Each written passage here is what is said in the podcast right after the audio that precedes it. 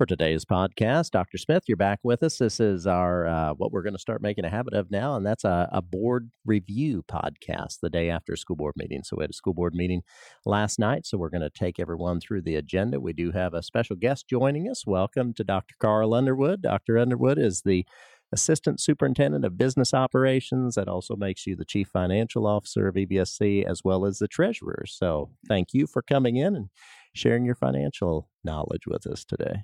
So let's start, David. You want to just take everyone through and we'll review one more time how to get to board docs and then we'll we'll get going. You bet. We'll jump right in. So this is our uh, homepage. So go to About Us, look Board of School Trustees, click on Board Docs and then basically access board docs with a click here. And then you'll see board docs come up. We'll discuss the February 22nd meeting, and then we'll pull up the agenda. Okay. Um, so basically, as we've shared, there are many things that are very routine on this. Um, when we look at uh, consideration of allowance of payments, you click on that, you will see that the the outcome of the voting. But since we have Dr. Underwood with us, let's uh, talk very briefly about the allowance of payments. And I guess when you say allowance of payments, and I know you're very well versed in this, but Carl, I mean, what is allowance of payments? What are we even talking about there? It's really a record of disbursements for the month, and we take this regularly uh, each month. Just a, a so, just like an individual, you you look at your bank statement online, you see where the money went. That's kind of what we're talking about with allowance of payments. Correct.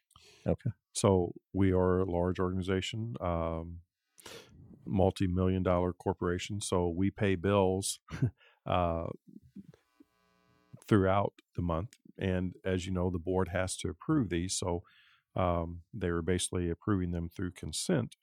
Uh, as everyone knows, we are certainly audited on an annual basis. Uh, so there are many checks and balances put in place. But uh, if you would, Carl, just talk a little bit about what individuals see on their screen now and what what this means. Sure. So this is just a record of a, a, a payroll obligation for insurance, and this in particular is our uh, employer contributions on behalf of employees to our self insurance fund for their medical insurance. So, translated, we spend $3 million a month. EVSC pays on behalf of our employees $3 million a month for their health insurance benefits. Correct. And you're seeing just a listing of the particular funds that the money mm-hmm. uh, was dispersed from. Uh, and you can see the education fund is, is the larger uh, of all the funds. But several funds are represented there. And if you look in the upper right hand corner for this particular one, it shows the check date February 1st, 2021. So this on the on the first of the month these were paid. And you say this is on a monthly basis, correct? For correct. insurance. Okay. Yeah. And Dr. Smith, what you've got pulled up now, anyone that goes to Board Docs can click on that. You can go through and you can literally scroll through and basically see everything that's been paid out, either in this case monthly, but for the last two week period of time. Right. And so you'll see different check dates. This is um, February the 2nd, textbook rental, paid $443.79. And then also again on February the 2nd, another one now on February the 4th from operations, $388. So there, this particular two week period of time, there are 15 pages of uh, information that the board will then approve. And again, no secrets. If anyone wants to see where we've spent money during the last two weeks, you can go right here and, and see everything. Absolutely. Okay. Next item on there, Dr. Smith, is approval for grant proposals. And these are basically classroom grants. Uh, certainly do appreciate Rotary and PA, uh, PEF for providing funds for this, but uh, if folks are interested, they can go through and see uh, what grants or what uh, classroom proposals have been submitted. Hopefully, they will be funded through those grants. And kudos to our staff as well. We have a lot of teachers and other staff that are always on the search, uh, searching for grant opportunities just to provide extra funding opportunities uh, to support what's going on in our classroom. Absolutely. So, Carl, if you could talk about item 3.04, which is the resolution and transfer funds from the education to the operations fund. So, why do we need to do that? Sure. So, a couple of years ago, when we made a switch from um, the general fund to the education and operations fund, uh, expenses that were once housed in the general fund were transferred to the operations fund. And those expenses were covered um, from um, revenue that was receipted into the general fund. So now that those expenses have been transferred over to the operations fund, quarterly we transfer revenue from um, the education fund to the operations fund to cover those expenses. Yeah. So, in layman's terms, the state till, still provides funding. Now they provide funding into the education fund, but they don't allow us to pay out certain expenditures from that education fund like they used to the general fund. So that's why on a quarterly basis we transfer uh, about five point five million dollars into the operations fund. Correct. That's would it would it be accurate for me to say this? And I know we've been laser focused for many years now on how efficiently we run it as an organization. Because for every dollar we can save by being more efficient on the operations side, then that does help us then on our academic side or educational side. It certainly does. Uh, it, moving expenses from what used to be the general fund to the operations fund. Uh, and there are other funds that are housed in that operations fund. We have to be very conservative with the amount of money that we spend. Uh, for instance, uh, money that might be allocated for bus purchase or any uh, capital improvements. Uh, we're very cognizant of the money that we spend, and every dollar that we can save there can help offset any uh, future expenses or liabilities that we might have. And another example in operations, when we think about uh, buses when they pull up to the school early. We have an idling policy, so that's why the bus drivers will turn their buses off. Not only is it good for the the environment, sure. but it's also good to conserve funds because uh, we were spending a lot of money to have buses idle. Uh, now those funds uh, are not expended on fuel, but we can then drive those funds into the classroom. And really, that transportation area for us, which, as we've said many times in the past, that is such a large part of our organization, our transportation system. That is certainly an area that we have spent a great deal of time trying to make that as efficiently uh, of a run operation as possible because that does result in some additional funds to then move over. Yes, it yeah, does. Not additional funds. It's just reallocating funds really from and maybe that's fuel, the key. Yeah, we get to reallocate those to the classroom. Okay, yeah, we're certainly not, unfortunately, in a position to get additional. It's just taking what we have and really making good use of it. Correct. Okay. Item 3.05 then uh, was just an extension of our contract with Republic Waste. And the good news here is that our pricing has not gone up since 2013. And then when we look at item 3.06, this is uh, we received approval last night to enter into this agreement with Virtual Social Education, really specifically Dr. Renee Aziz, who is really uh, an expert when it comes to diversity, equity, inclusion. So she is going to help us with the selection process for our next chief uh, diversity, equity, and inclusion officer, and we're getting very, very close to doing that. Uh, to have that selection be presented to the board. So we appreciate Dr. Aziz's expertise. And, and that's definitely one thing. And, and I think in a future podcast, we'll, we'll go into more depth on that. But that has really been a process, a, a very in depth process. We want to make sure we do this the right way. Absolutely right. And uh, there's been a lot of things that have gone on behind the scenes. Uh, this is somewhat of a visible uh, action step, but we've had uh, many, many meetings and we're very, very close now. And uh, I think uh, we all appreciate that. Yeah, look forward to sharing more information on that down the road. Absolutely. Item 3.07 then is once again, uh, we appreciate the board approving uh, to extend the Families First Coronavirus Response Act, which provides uh, up to 10 days of paid time off for our employees that have to take time off due to the pandemic. And then finally, item 3.08 is consideration to approve the joint resolution in opposition to legislation that harms public schools. Yeah, talk to us for a second about that, if you would, Doctor. This is a joint resolution from um, eight school districts in Southwest Indiana. Um, and I appreciate the districts coming together to it's both the districts and the teachers associations correct. that go along with them correct and uh, our last board meeting we had uh, teamsters local 215 and eta and the board sign uh, an evsc resolution specifically uh, aimed at asking the general assembly to vote no on uh, house bill 1005 as well as uh, senate bill 412 and 413 uh, now we're basically talking about bills that harm public education. Um, and really, it's beyond the scope of this board recap, but there are uh, several bills that are advancing through both uh, chambers that are frankly very detrimental to traditional public K 12 education and in the long term hurt our communities, hurt our workforce. Um, you know, I, I, know that many legislators uh, are using, I think, a soundbite that, well, we think that families, you know, deserve to have their choice.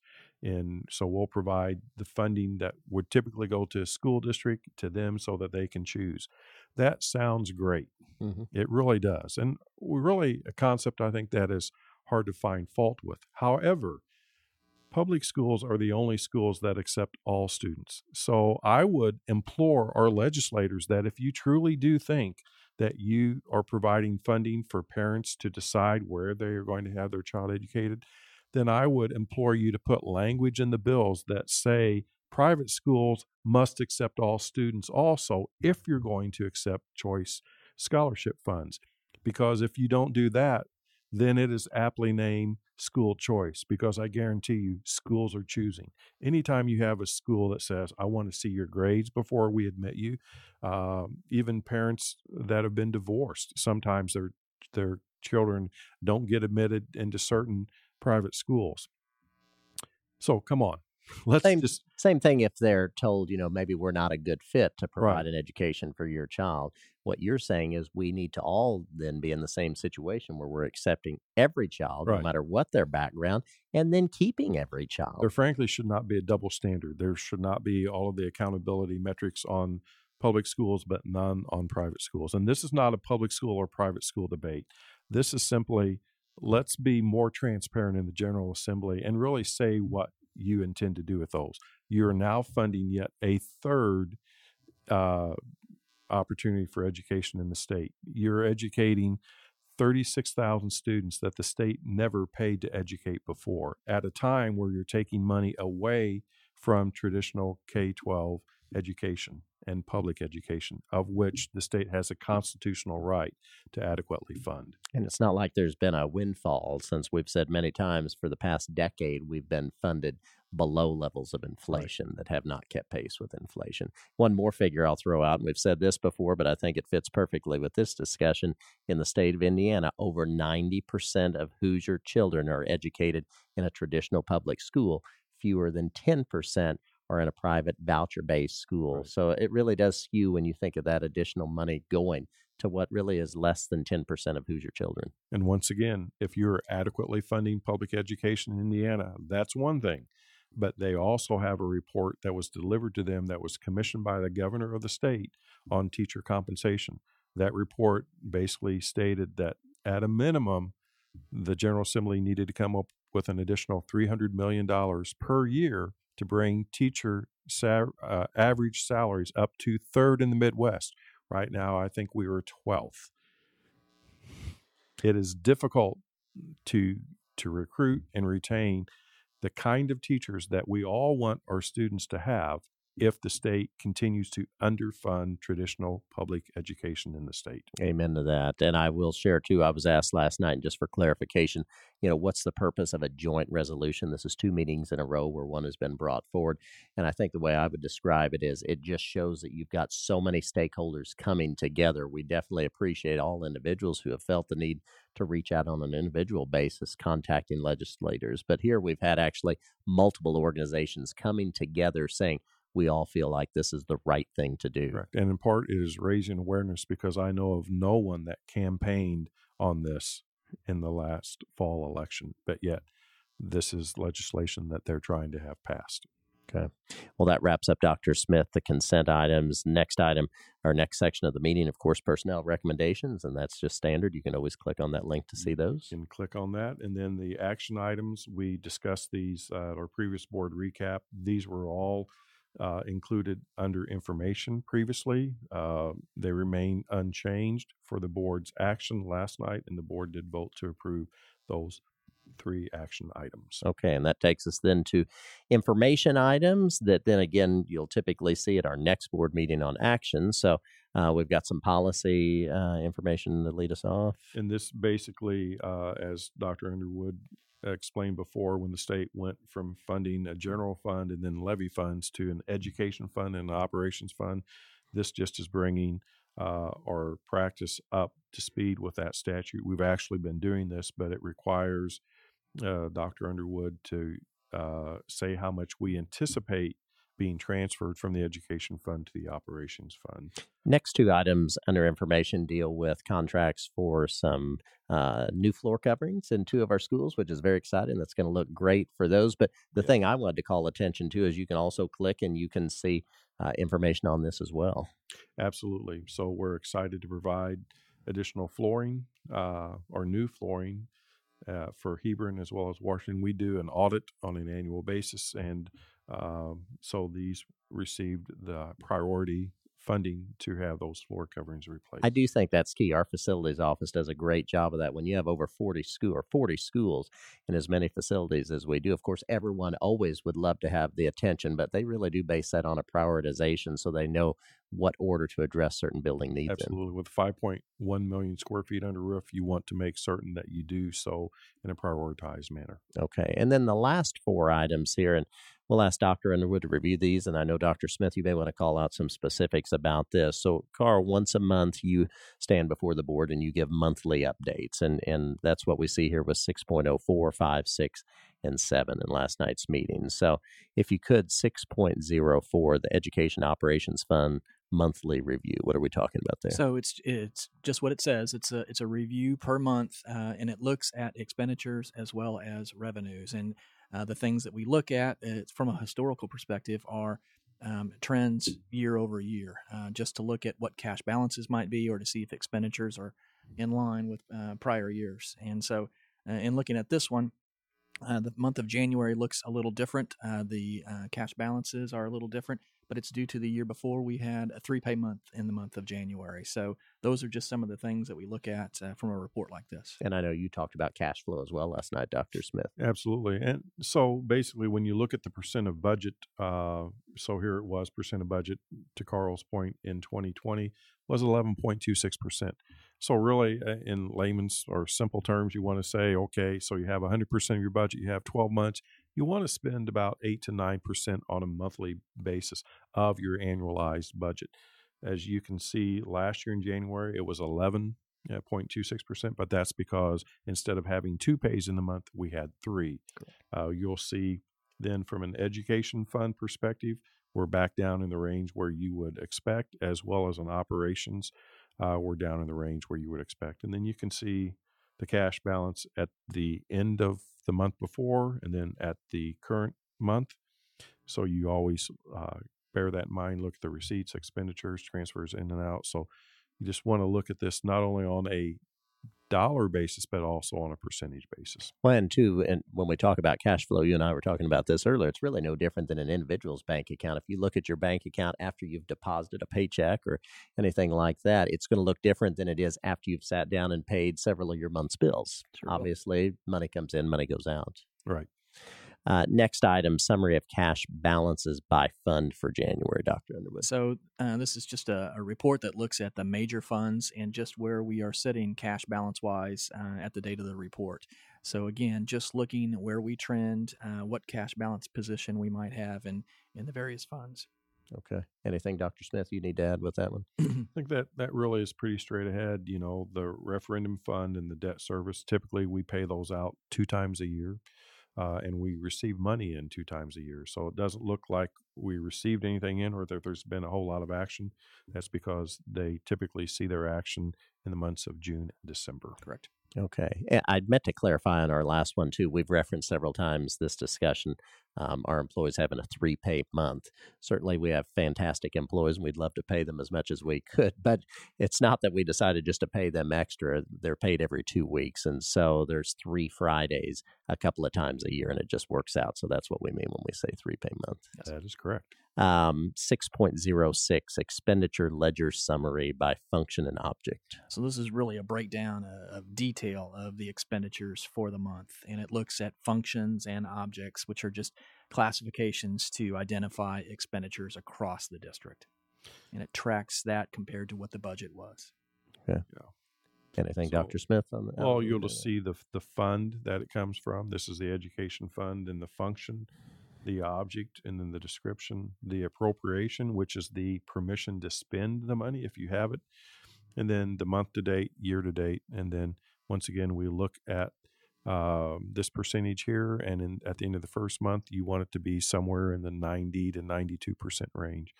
Um, and if you're out of whack, then you'll be able to spend some time digging into why that might might be. and Dr. Underwood, when we're when we're putting all these figures up on all of these different reports, uh, tell us again. I hear you reference quite often about being audited. And that just means what? People from the state come down and actually go through all of these volumes of, of data and figures. No, they really do. It's from the State Board of Accounts. It's a Okay. state agency, and they're actually here right now conducting Okay. an audit. Uh, and it's very in depth. It requires a lot of uh, work from a lot of different people uh, to pull information uh, so that they give a thorough review of our finances. I know you're very appreciative of everyone that's in your department because it truly does take a tremendous amount of work. Absolutely. Courtney Boliber, who's our director of budget, spends an inordinate amount of time working with the auditors to uh, make sure that the district is um, in good shape financially. Okay. Not to put you on the spot, but are there eight auditors on site? Currently, there are eight. Or eight auditors working. Some are on site. Some are working. Yes, there are. And does that happen on a yearly basis? It does now that we've uh, moved to um, GAAP reporting, uh, which Okay. is new this year. This is the first time this has happened. Traditionally, we were on a two-year Okay. audit cycle, and So it's never been more than every two it's years. Never been more than two years. Sometimes it's been longer than that, depending on how long it would take for them to get to the various uh, units. Okay. Uh, but now we are on- on a yearly basis, so um, it's a it's quite a bit more in depth uh, and requires a lot more time uh, from the district employees to pull this information. And they're not just here for a few days. I mean, it's No. weeks. It's months that Yep. they are here. Okay. Last item then, as part of your uh, monthly presentations to the Board of Trustees, is our two year revenue comparison. Yeah, so this is just a look at a revenue over a two-year period, uh, you know, and in looking at um, the our major fund would be our education fund, and we receive the bulk of our revenue from the state on a monthly basis uh, based on student enrollment. So that's the lion's share of our revenue, but there are also other revenue streams that we look at. And then you would also look at the operations fund. Uh, again, uh, you would uh, notice transfers in there on a quarterly basis, uh, which would be from our education fund. But we also have other revenue streams, uh, things like our um, We Care program or extended daycare program. They collect Okay. revenue, so it would be reflected in that report. And then the reports behind that would be from our levy funds. And as Dr. Smith mentioned, we receive um, revenue from those funds or in the operations fund um, now uh, two times a year uh, in June and again in December. Yeah. So once again, this is a revenue report. Correct. But let's go back to the operations fund, and I've highlighted temporary loans. Uh, could you explain why there? It looks like we've had a decrease of four million dollars. What does that mean, and why? Sure. So the temporary loan is really to replace revenue uh, to help um, cash flow us along because we only receive revenue for our levy funds, which would be like our debt service or um, uh, historical society funds or any of those type of funds that were Or Funded by transportation, bus transportation. replacement. uh, the local property taxes. You only collect that revenue in June and then again in December. Well, we need to pay expenses prior to receiving that revenue. So, as many districts uh, use, we um, do a tax anticipation warrant, which just uh, floats cash uh, until we receive our disbursement in June and uh, then again in December, and we repay that uh, loan back at that time. And it's a very low interest re- loan because they know taxing districts need to pay um, keep keep operations going. So this comes from the Indiana Indiana Bond Bank, and it's not just school districts, also cities, towns, Libraries. libraries. Yeah, any any. So it's really no mystery. It's something that's in place by the state to Right. help all of these local entities continue to Right. function financially. But when you look at this report and think, "Oh my gosh, your revenue is off by four million dollars," well, we don't just pick a number out of the sky. There's a formula that is that we utilize, and actually a recommendation from the Indiana Bond Bank itself in terms of uh, the amount of funds that you should uh, request. Absolutely. So, uh, Courtney, again, uh, the director of budget, will go through and we uh, cash flow everything out. And in this case, in this year, we didn't need to borrow as much cash this cash this year. So, uh, which is reflected in the report being down. When you look at all of these facts and figures, all these numbers, you can see large organization here. And am I right in saying we have, is it a $240 million budget? It's north of 250 million. Mhm. 250 million. So obviously no small endeavor here. I mean, this is a large organization, a lot of finances, but really no secrets. It's all right here Right. for anyone anytime they want to see anything. And once again, uh, if individuals would want to go back and look all the way uh, through 2008, all of this information is here. We take these financial updates uh, to the board on a monthly basis, and all of that uh, information and history is here. You simply need to go to board docs, and you can you can look it up. Okay. Dr. Underwood, thank you very much for taking the time. You guys do a fantastic job with our finances. We appreciate you sharing this information to our listeners today. Thank you. And Dr. Smith, I know before we wrap up, we've talked about this, but I, I knew you would want to say something. We had uh, so many employees that did a phenomenal job over this crazy winter weather, making sure our schools were clean, the lots ready to go. I know you wanted to mention that. Uh, thank you so much. Uh, did a phenomenal job. When you think about it, I don't recall a time in the last few years where we had sub freezing weather for the extended 12 period days, time that we had. Uh, I think the high was like the average high was 30 degrees colder than typically uh, is seen this time of year. And we actually had uh, ice in the first event. Then we had very deep, uh, light, powdery snow. And then in the third event, we had about at least three inches where I lived of uh, wetter, heavier snow. So we had a lot of experience removing that. Um, With single digit temps overnight, so we weren't getting Yes. a lot of help from Mother no, Nature on and the wind chill below zero. So our folks uh, did a phenomenal job. Hats off to them. Uh, we could have had school if we were just looking at our school lots and sidewalks, but unfortunately, you know, we're a countywide system, and the county has a lot of mileage to cover, as does the city. Uh, and really, we don't have the equipment in southern Indiana to to handle those kinds of uh, weather events that fortunately don't come around here very often. Sure. But uh, uh, certainly, when it comes to the the precip and then the very very severe cold, so hats off to our crew as well as city and county folks. Appreciate all the work that you've done. And as we're recording this, it's sunny and about 50 degrees outside. So we'll take that. We'll take that, and let's it. hope that weather is here to stay. So, thanks for taking the time to recap this Thank board you. meeting. Just a reminder again go to board docs from evscschools.com, our website, 90.7 WPSR. You can listen to these uh, live as they take place every other Monday, approximately at uh, 5.30 in the evening. So, thank you, Dr. Smith. Thank you all.